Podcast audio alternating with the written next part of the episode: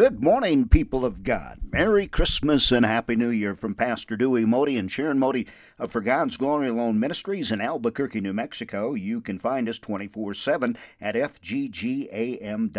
This morning, I have so much I want to share with you, so let's get right with it. In the last week or two, with Christmas coming up, up here, with so many people are saying, I'm tired. I'm tired. This world is wearing me out. Yes, we are probably living in the most stressful times since World War II. We see the world falling apart. I want to encourage you this morning how you can endure your faith in Jesus during these hard times. When I was looking in Zephaniah, I noticed in Zephaniah 3, verse 9, the restoration of Israel's remnant. Verse 9 says, Then I will purify the lips of the peoples that all of them may call on the name of the Lord and serve him shoulder to shoulder. How does that fit in today's message?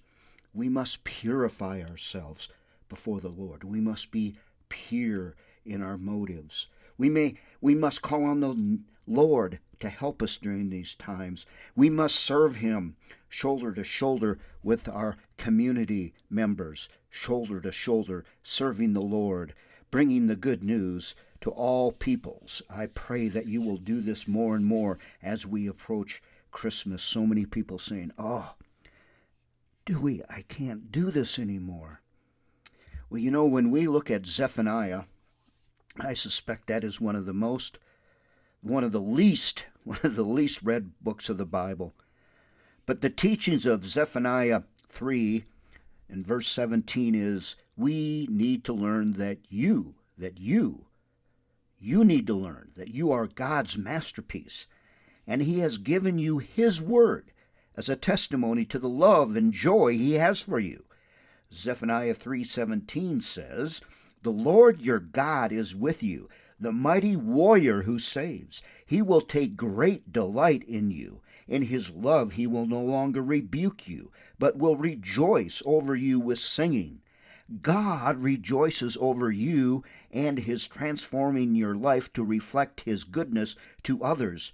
He has an awesome plan for your life. You are not yet what you will be when you step into the eternal presence of God. Until that time, God is patiently molding and shaping you, my dear friend. Yes, even at my age of almost 68, God is still molding me and shaping me into the image of His Son. Therefore, you never have a reason to give up. Read Galatians 6 9. You are not alone. You are not.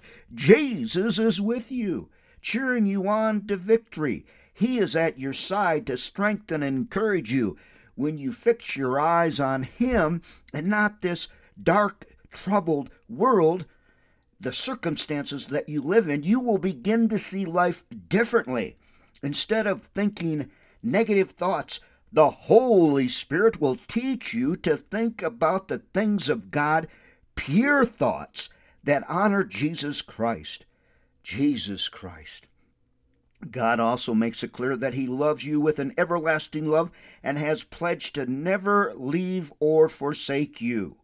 He walks with you through disappointment, and when you confess your sins, He is faithful and just and will forgive your sins and purify you from all righteousness. He has seen the finished portrait. Well, on your own, you can do nothing. Nothing. Nothing, my friend. He knows that through Christ you can be successful. This does not mean that you won't suffer or feel pain. Jesus endured both, and yet he did not give up. He knew that in order to complete his mission, he would have to endure until the end, and he wanted more than anything else to accomplish to accomplish the Father's will. How could he possibly bear the weight of all our sins and still remain victorious?